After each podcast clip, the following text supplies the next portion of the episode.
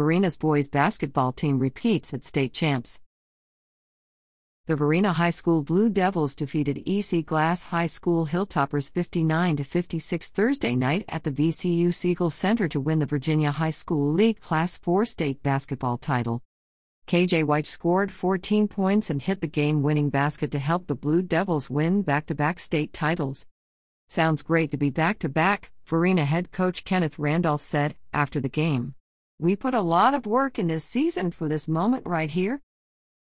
Click here to view the entire article and video on WTVR.com.